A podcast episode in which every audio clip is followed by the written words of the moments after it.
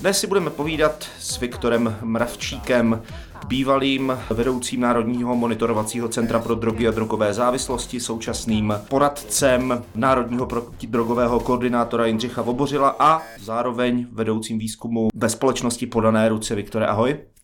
Dobrý den, ahoj. Viktore, Kratom je jedna z věcí, o které se poslední dobou hodně píše. Mluví se o ní v souvislosti i s novou připravovanou legislativou. V Čechách eh, panuje taková divná situace šedé zóny, kdy kratom není nelegální, ale prodává se u nás jako nějaký kosmetický doplněk. Kratom má svá nebezpečí, má asi své výhody. Co si ty myslíš osobně o kratomu jako takovém, když bys měl tu látku zhodnotit jako celkem? Teď se, zatím se nebavíme o tom, o jejím legálním statusu, o tom, jak by to mělo vypadat. Zkusme zhodnotit nejdřív tu látku, co to vlastně je, jak to může lidem pomoct, v čem spočívají nebezpečí. Tak eh, kratom je jasné, že, že, že to je ten vlastně rostlinný produkt pocházející z jihovýchodní Asie. Eh, v zemích eh, těch původních že se, se používají listy, případně čaj z listů čerstvých, ale k nám se dostávají ty listy v sušené, drcené formě, takže je to vlastně jemně drcená prostě rostlinná směs vě, většinou, že, ale taky se dají na trhu sehnat a jsou nabízeny teda eh, extrakty kratomu více nebo méně silné, silnější než je vlastně ta rostlinná směs a silnější myslím ve smyslu eh, obsahu těch eh, aktivních látek. Ty aktivní látky jsou dvě hlavní, mitraginin a 7 hydroxymitraginin. Složení vzájemné těch, těch látek je taky důležité pro účinky toho kratomu. Ty účinky můžeme připodobnit k účinkům alkoholu, takže jednoduše řečeno v malém množství spíše stimuluje a je používán za tím stimulačním účinkem, energizujícím účinkem a ve větším množství e, má spíše účinky tlumivé, takže jako je to podobné, pokud jde o množství a, a, a závislost eh, těch účinků na tom množství je to podobné tomu alkoholu. Tam ještě hrají roli, jak jsem říkal, obsah těch, těch dvou hlavních eh, alkaloidů, ten, ten druhý, ten 7-hydroxymitragidin spíše způsobuje ty tlumivé účinky, zdá se. No, ten mitraginin je ještě specifický v tom, že je to vlastně multireceptorová záležitost, takže neurochemicky nepůsobí na jeden typ receptorů, jako třeba opioidy na opioidní receptory, ale prostě těch eh, neurochemických dráh, jako které on ovlivňuje je více a, a tím je vlastně taky podobný tomu alkoholu. Flowcast. Flowcast. Flowcast. Flowcast. Flowcast. Ono se o kratomu dost často říká, že je hodně nebezpečný, právě proto, že ty jsi zmínil ty opioidy a ono si říká, teď je to něco jako heroin, akorát je to slabší. Eh, což si myslím, že eh, z mého jako laického pohledu, protože já jsem sám kratom ochutnal, eh, a musím teda přiznat upřímně, že nějak mě to neoslovilo. Za prvé to odporně chutná, jako chutná to jako mača čaj, který nesnáším. A za druhý, za druhý prostě ano, jako trošku to člověka nakoplo, ale jako, že bych cítil nějaké prostě silné psychotropní účinky, to se říct nedá. Nicméně jedna z věcí, která se mu hodně často vyčítá, eh, nebo která je mu hodně často vyčítána, eh, je právě ta jeho op, to, že se váže na opioidové receptory.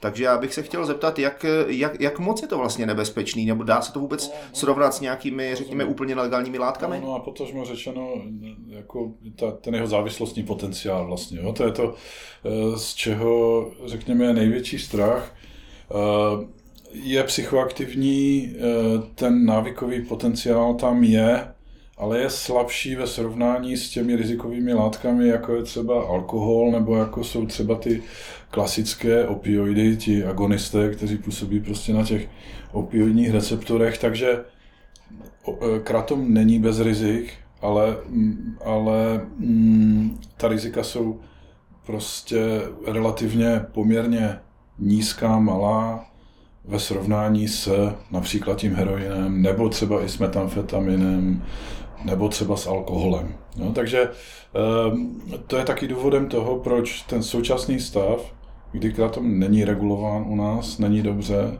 ale ten druhý extrém, to znamená ten zákaz kratomu, zařazení toho kratomu mezi ty omamné a psychotropní látky, že, jak, se, jak se říká, čili ty nelegální drogy, by taky bylo špatně, protože prostě mm, myslíme si a konec konců má to i vláda současná teďka ve svém vládním prohlášení, že, že ty látky by měly být regulovány na základě jejich eh, škodlivosti, nebezpečnosti. Jo, takže eh, ten kratom, u toho kratomu je ta škodlivost eh, poměrně nízká a tudíž si myslíme, že v principu je možné je i regulovat tak, že prostě bude to jeho, ten jeho prodej prostě regulován přísně, ale bude možný, jo? Nebude prostě e, zakázán třeba i pod hrozbou přísných trestů, podobně jako třeba heroin nebo, nebo pervitin. Mm-hmm. Takže pokud bychom si to čistě laicky měli, eh,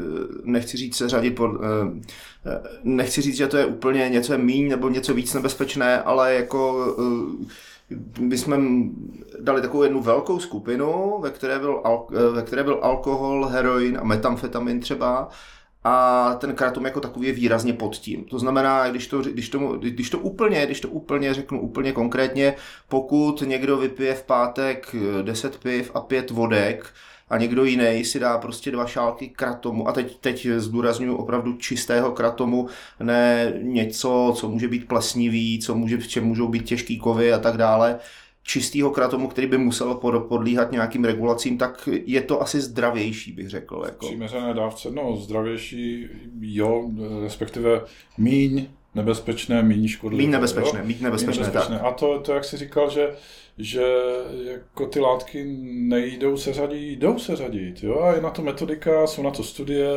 takže jako většinou se mezi těmi nejrizikovějšími látkami umístuje alkohol, heroin, metamfetamin, kokain nebo crack, že jo. Ta konopí je někde uprostřed až ke konci toho žebříčku a třeba psychedelika jsou úplně na konci. MDMA je taky spíše někde, někde ke konci. Nikotin, Eh, patří spíše k těm, eh, respektive tabák, že jo, který se kouří, patří spíše k těm látkám, které jsou zase hodnoceny mm, z hlediska té rizikovosti eh, více. Jo? Takže lze ty látky seřadit, ať už komplexně, na základě prostě komplexního zhodnocení všech možných jako škod potenciálních, které, které působí, anebo podle těch jednotlivých jako ukazatelů. Já nevím, můžeš srovnat závislostní potenciál, mm-hmm. můžeš srovnat jejich toxicitu. Třeba toxicita je taky zajímavý ukazatel a tam eh, třeba zase ten alkohol patří k nejrizikovějším látkám, pokud jde o eh, jeho bezpečnost ve smyslu Ehm, vzdálenost mezi eh, dávkou, která se užívá nebo která vyvolá ten psychoaktivní účinek a škodlivou dávkou, třeba smrtnou dávkou.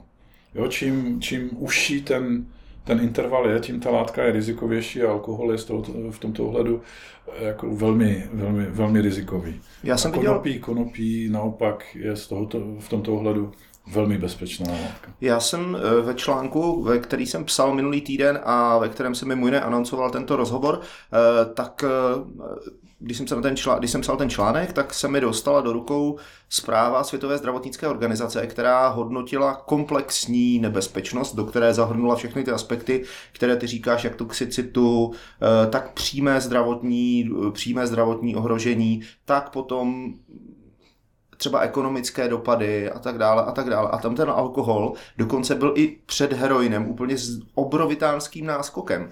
A každý, když si e, společenský úzus je takový, že prostě když se řekne heroin, tak každý si představí feťáka, člověka na konci. A když se řekne alkohol, tak si každý představí jako sympatickou reklamu, už asi možná ne, ale normální člověka se, normálního člověka se skleničkou.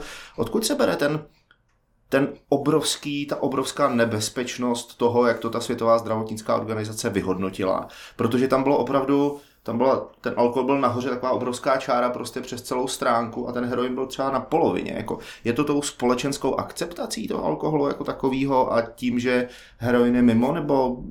Já, já, teď, já teďka nevím, na, na jakou studii odkazuješ, jo, ale ten, eh, eh, ten alkohol je, je, je respektive etanol, že jo, ta mm-hmm. látka v alkoholických nápojích, je velmi nebezpečný, je toxický, je karcinogenní, je teratogenní, takže poškození plodu v případě konzumace matkou u těch ostatních látek, které se u nás užívají, tam tady tyto účinky teratogenní nejsou nebo nejsou jako spolehlivě prokázány, že? takže a taky ta míra užívání alkoholu ve společnosti je potom v kombinaci s tou škodlivostí, s tím závislostním potenciálem, který je obrovský, je eh, jaksi příčinou těch společenských škod ve smyslu vysoké nemocnosti, vysoké umrtnosti.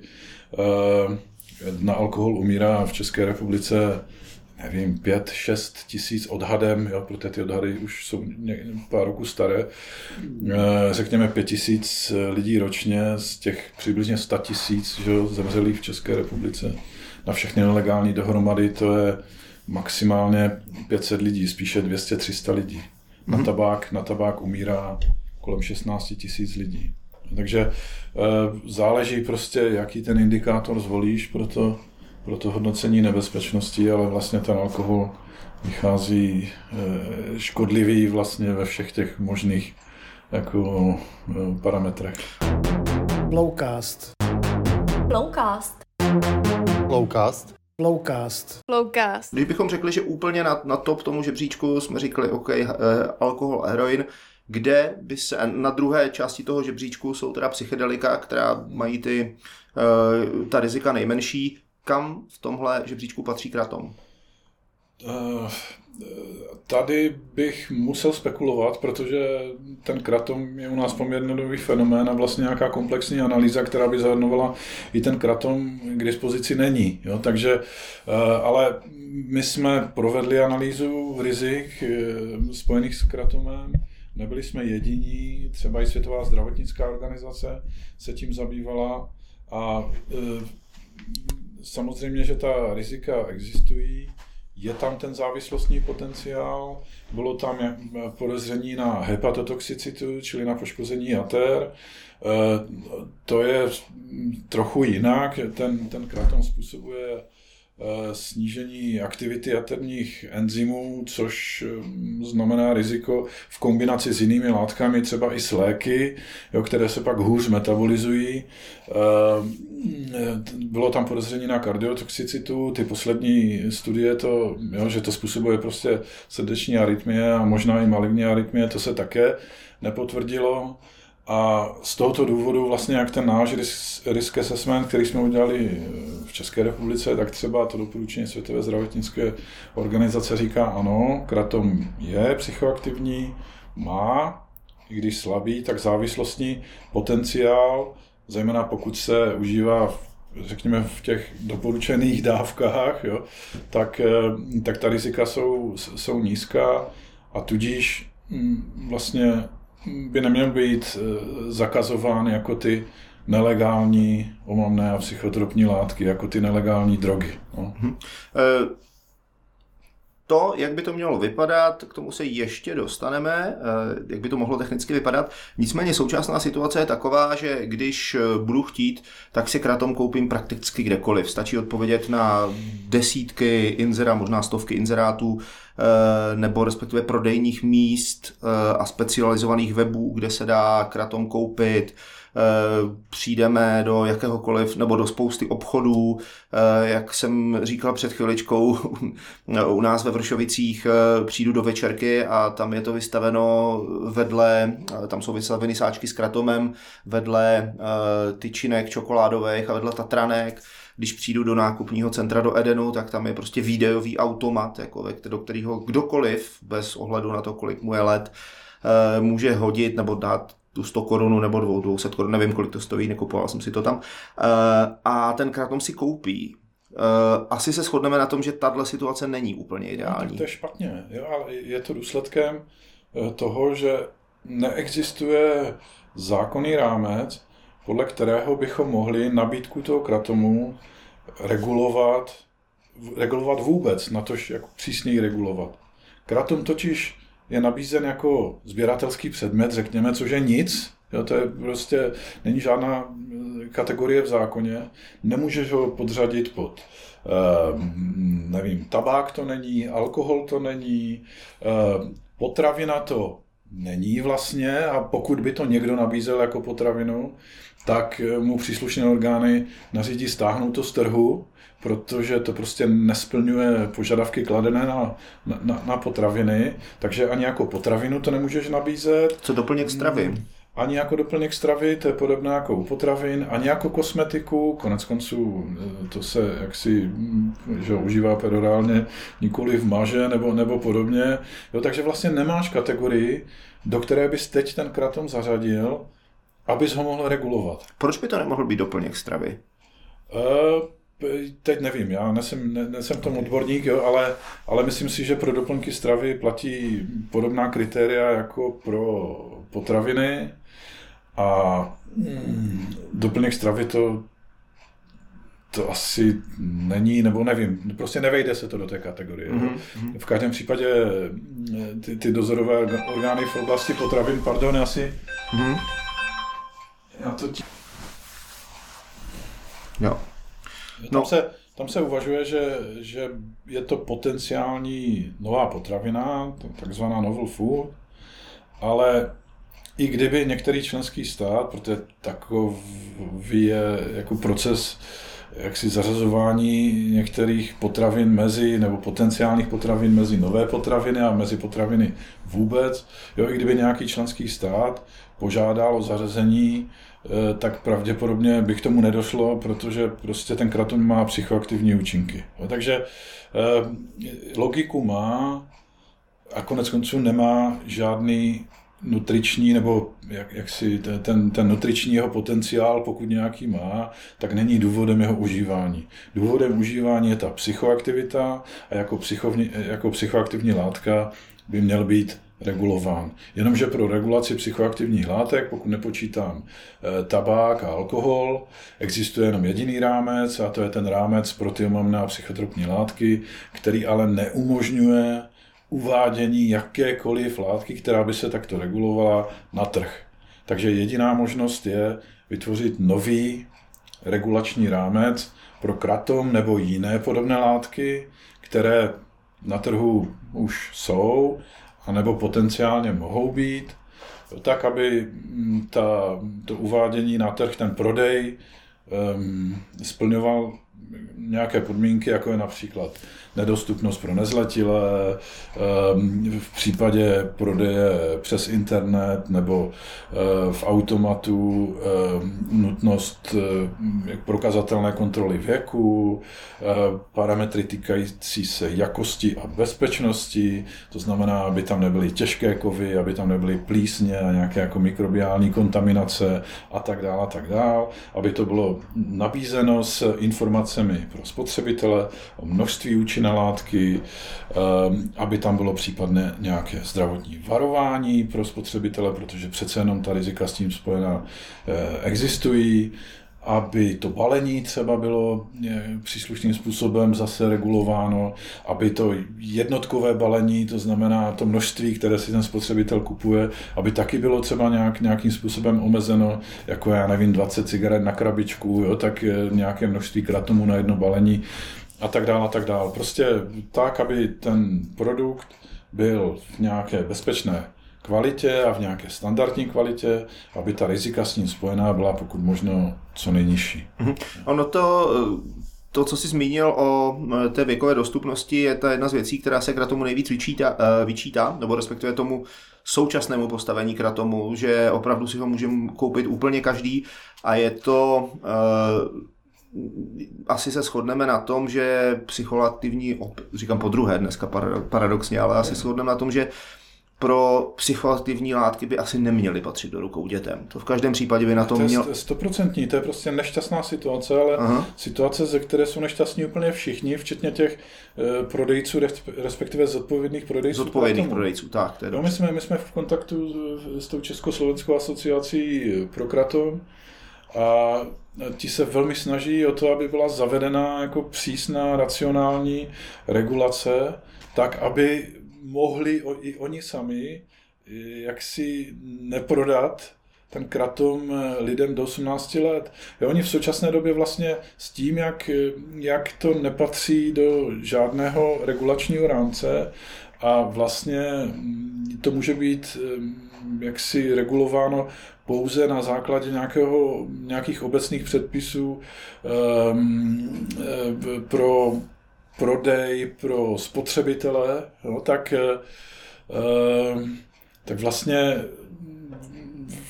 i když se pokoušeli třeba na ty automaty um, nasadit čtečku občanek, tak aby to prostě ten automat neprodal Eh, nezletilému, tak, eh, tak by to bylo vlastně proti zákonu. Protože nemohou jako u výrobků, u něhož ta regulace není, jako to řekněme, obecné povahy, eh, jak si to regulovat a zakázat nějaké skupině spotřebu, spotřebitelů k tomu přístupu. Takže... A, a má to, ale je, je tohle nějak řešeno v té nové legislativě, která, na které se teď ano, pracuje? Ano, je, je, to, je, je to návrh, který teď projednáváme v mezirezortní pracovní skupině jsme poměrně daleko už v tom návrhu a všechny tyhle ty aspekty tam jsou. No v každém případě zákaz prodeje nezletilým, nutnost kontroly věku a všechny tady ty parametry týkající se vlastně nabídky toho, toho produktu a toho produktu samotného. Eh, jako upřímně řečeno, mě kdyby, kdyby zmizely ty automaty úplně, a to se považuji za velmi liberálního člověka, jako kdyby zmizely ty automaty úplně, i v rámci třeba jako toho uh, zákonného rámce, který by byl nastaven, kdyby zmizely úplně, by to vůbec nevadilo, protože všichni víme, že jako když budu chtít, ať už tam bude zavedená jakákoliv kontrola přes občanky, vždycky se to dá obejít, vždycky ti tu občanku někdo půjčí. Jako že souhlasím, ale to můžu říct o normálními pultovém prodeji, že jo. A konec konců, my jsme se inspirovali Eh, omezeními u třeba tě, toho tabáku, že, tabákových výrobků, alkoholu a konec konců prodej tabá, tabáku, cigaret máš taky umožněn v automatech, když je tam zajištěna že, ta kontrola věku. Mm-hmm. No, takže a, a cigarety, pokud je ty zdravotní a společenské ekonomické škody, je prostě zabiják číslo jedna. Blowcast. Blowcast. Flowcast. Flowcast. Flowcast. Jaká je šance, že ta legislativa, na které teď pracujete, že to projde? Jaká je, jak vím, že některé části toho zákona vzbudily kritik, nebo řekněme ne kritiku, a řekněme intenzivní diskuzi. Eh, hodně, toho, hodně z toho bylo následně vysvětleno. Eh, ta kritika i ze strany, řekněme, uživatelů, eh, tak eh, podstatně jako eh, zeslábla, protože se o tom hodně komunikuje, což je dobře, protože kdyby se o tom nekomunikovalo, tak by to bylo prostě celý špatně, ale pořád je tady, pořád jsou tady, řekněme, konzervativní struktury, ať už se budeme, ať už se budeme bavit třeba o některých státních zařízeních, nebo i o, řekněme, politických směrech, které prostě si, které si myslím, že z tohohle úplně nejsou nadšený. Jako, a když to vezmeme, tak jako veřejnost česká jako taková eh, je docela konzervativní, nevadí jim, že člověk vypije v pátek 10 piv a 10 panáků, ale prostě sklenička karu tomu vadí.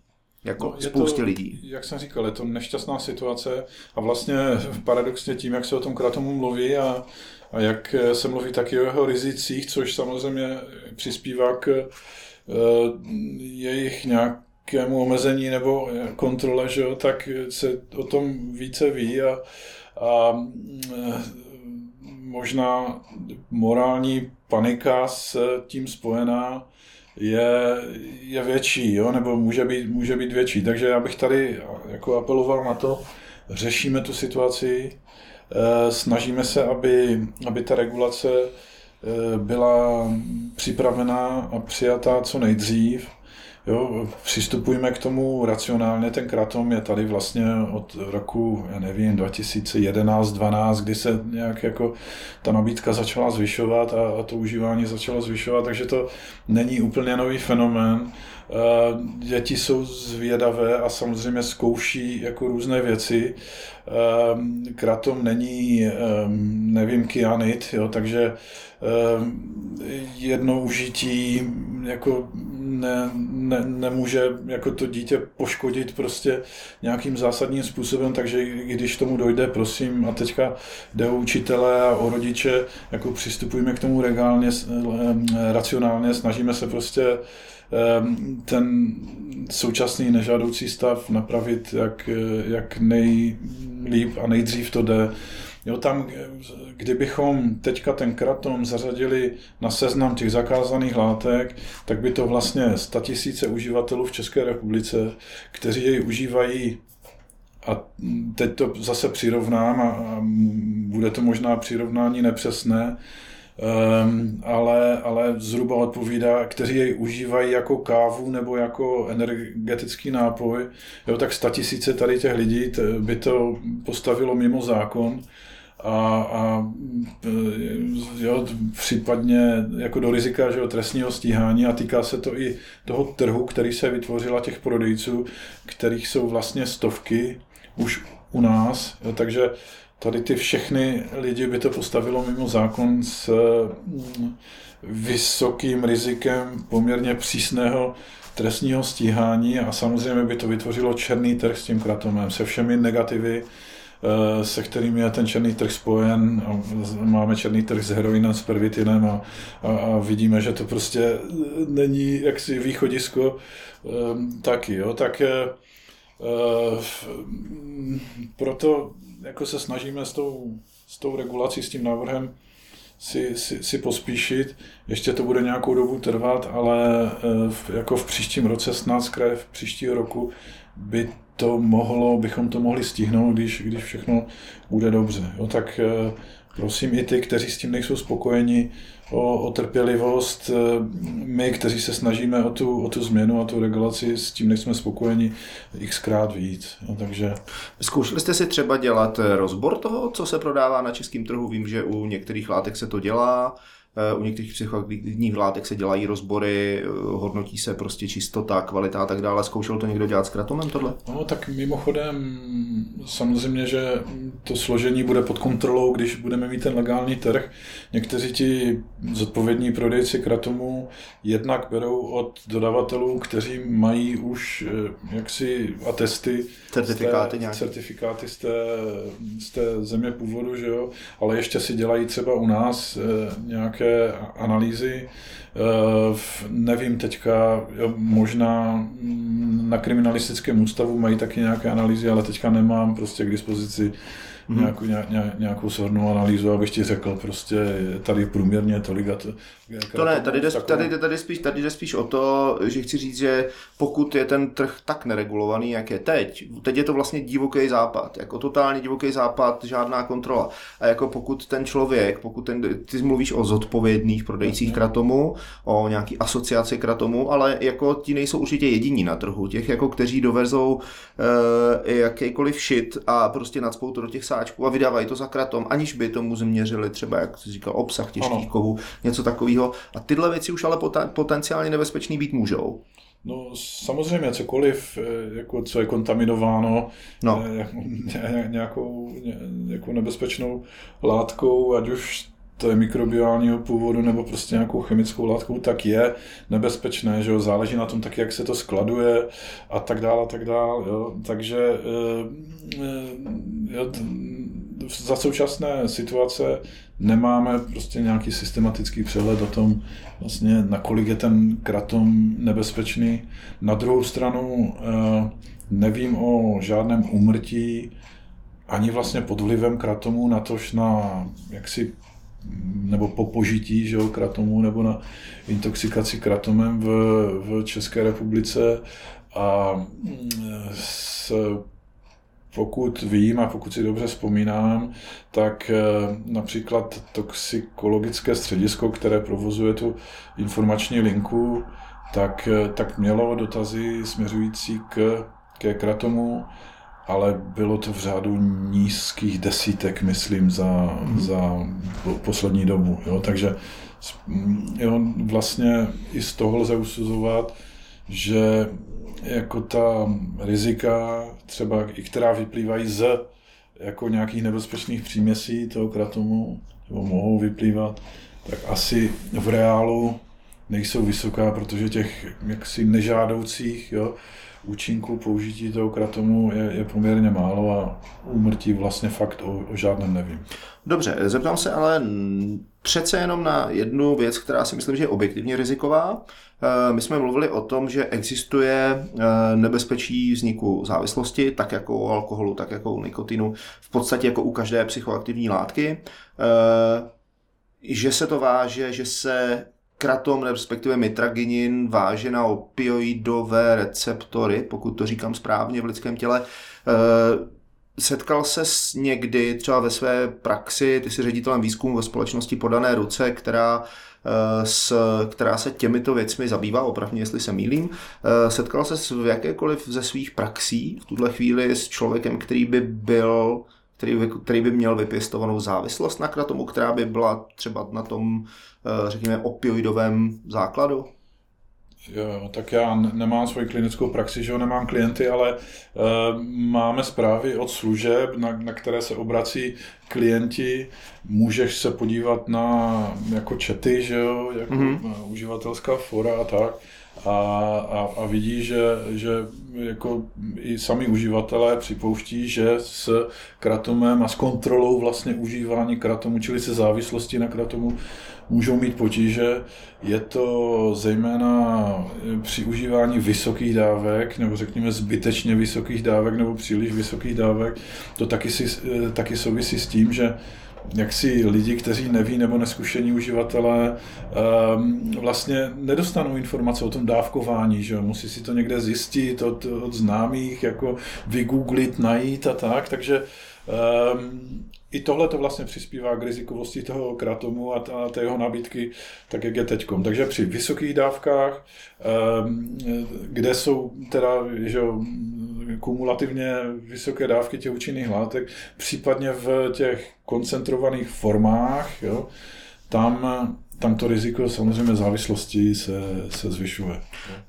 Uh, Ale na druhou stranu, díky tady těmto účinkům, ten kratom také pomáhá, a to, to je taky důvodem, proč ho někteří lidé berou, pomáhá se zbavit závislosti na jiných více rizikových látkách. Jo? Takhle se ten kratom bere v těch, v těch původních zemích, vlastně jako substituční léčba nebo při, řekněme, abstinenci nebo detoxifikaci od závislosti na opioidech, jo, se, se používá vlastně ten kratom jako náhražka tady těch rizikovějších látek a i toto je vzorec jako to užívání, který, který se používá i u nás, jo? kdy lidé, kdy nemají přístup k, k těm rizikovějším nebo chcou jak si užívání těch rizikovějších látek omezit, tak mohou sáhnout potom kratonu. To jo, ale to nejsou ty statisíce, o kterých jsme mluvili. Ty, ty statisíce ty berou prostě rekreačně Jasně. a jelikož drtivá většina, 99,9% s tím jako problém nemá, jako třeba na rozdíl od alkoholu, z mého pohledu, z mého pohledu je hrozně totiž jako vtipný. Když jako jakoukoliv látku, ať už je to konopí, ať už je to, uh, ať už je to prostě kratom, ať už je to jakákoliv látka, která má psychoaktivní účinky, uh, kritizuje většinová veřejnost, prostě, která považuje přitom alkohol za naprostou normu. Jo, což, je, což, je, což je jako takový dvojí standard, který je samozřejmě daný kulturními zvyklostmi, historií a tak dále. To ten problém dneska určitě nevyřešíme, ale uh, bude velmi zajímavý to sledovat. Já mám dvě otázky ještě. Dvě otázky. První... Ještě lidé mají strach, lidé mají strach z no. neznámého no. a lidé mají strach o děti. Takže opravdu ten stav, kdy se k tomu dostávají děti vlastně bez, bez jako tady té kontroly, tak, eh, tak je důvodem jako k těm, k těm obavám, že, a ne, nelze se divit, jo, že, že prostě veřejnost Eh, jak si volá po té přísnější regulaci v tomhle tom smyslu. Jo. A Takže... co, ale jediné, co pomůže, je podle mě, eh, nebo respektive, co, co tomu vlastně může pomoct? Z mého pohledu informovanost. víc informací a zbavení toho, zbav, zbavení takového toho étosu, prostě totálního nebezpečí a hlavně prostě, když jako teď opravdu je ten narrativ, který, se kterým, který ve veřejnosti jako, jako docela dost často cirkuluje, je prostě kratom je něco jako heroin. A to nejprve, to prostě no, ne, to není pravda, takže ta fakt jako panika je zbytečná, to morální panika už vůbec, ale jako nelze se divit obavám těch lidí a hlavně to, že, že prostě k tomu mají přístup e, děti. Takže hmm. čím dřív tu rozumnou regulaci zavedeme, tím líp. Super. Dvě otázky ještě. První. Říkáš, čím dřív, tím líp. Jak to vidíš realisticky? Uh, my... Stihne se to v tomhle, v tomhle období? Ale kdy, kdybych, to měl, kdybych to měl kvantifikovat a řekl bych 100% je, je teda hotový návrh, tak možná v této fázi jsme na nějakých 70%, pokud jde o podobu té regulace, Bavíme se o tom vlastně, jaký zákon by měl být nosičem prostě té regulace, o tom, jaké orgány by měly být příslušné pro vydávání nějaké povolení k zacházení nebo nakládání s tím, s tím, s tím kratomem pro dovoz, pro dodávání na trh a tak, jaké orgány by měly být kontrolními orgány. Takže jsme poměrně daleko v přípravě té regulace. Eh, v lednu si myslím, že bychom měli mít eh, ten, eh, řekněme, návrh v těch hlavních obrysech nebo tu věcnou podobu té regulace vyjasněnou. V lednu bychom mohli mít taky návrh případného paragrafového znění toho, toho zákona, na kterém nějak jako tak pracujeme paralelně. A a tudíž pak je otázka prostě eh, rychlosti toho legislativního procesu, takže si myslím, že v první polovině příštího roku hm, bychom to mohli zvládnout. Či by to mohlo, být do, by to mohlo jít do prvního čtení, když se to, když se mu tak... Těžko říct, jo, ale, ale jo, do prvního čtení, to znamená, jako to předtím předchází schválení vlády, protože zatím Jasně, si pardon. myslím, že, že dobrá varianta, nebo jo, ta, ta správná varianta je, aby to byl vládní návrh zákona, takže řekněme v první čtvrtletí mm, by to možná vláda mohla dostat na stůl a pak záleží na, na parlamentu, jo, jak, jak rychle se to podaří schválit nebo protáhnout parlamentem. Já doufám, že se to povede jako ještě do té, do té doby, než budou nový, vol, nový volby, ní parlamentní samozřejmě. Poslední otázka, které já si samozřejmě moc krát děkuji za rozhovor. E, splnil určitě svůj účel, protože Eh, pokud eh, máme, tak jak ty říkáš, zabránit morální panice a nesprávnému vyhodnocení ze strany veřejnosti, tak jako informovanost, informovanost, informovanost. Já doufám, že k tomu tenhle rozhovor přispěje. A, a úplně, úplně poslední otázka, přece jenom končí nám ško, školní rok, končí nám kalendářní rok a e, e, samozřejmě tady tenhle je, rozhovor je e, natáčen v rámci jako Flowcastu, vzkaz pro posluchače na závěr roku? Jejda, buďte zdraví všichni, uh, užijte si Vánoce a všechno lepší do dalšího roku a pokud jde o návykové látky a psychoaktivní látky, tak platí to pro kratom, ale pro všechny ostatní prostě všeho s mírou. Viktore, moc krát děkuji, povídali jsme si s Viktorem Mravčíkem eh, a přeju vám, eh, vážení posluchači Flowcastu, hezký den a hezký zbytek roku. Kloučí se Zdeněk Strnat a Viktor Mravčík, děkuji, nashledanou. Flowcast. Flowcast. Flowcast. Flowcast. Flowcast. Flowcast.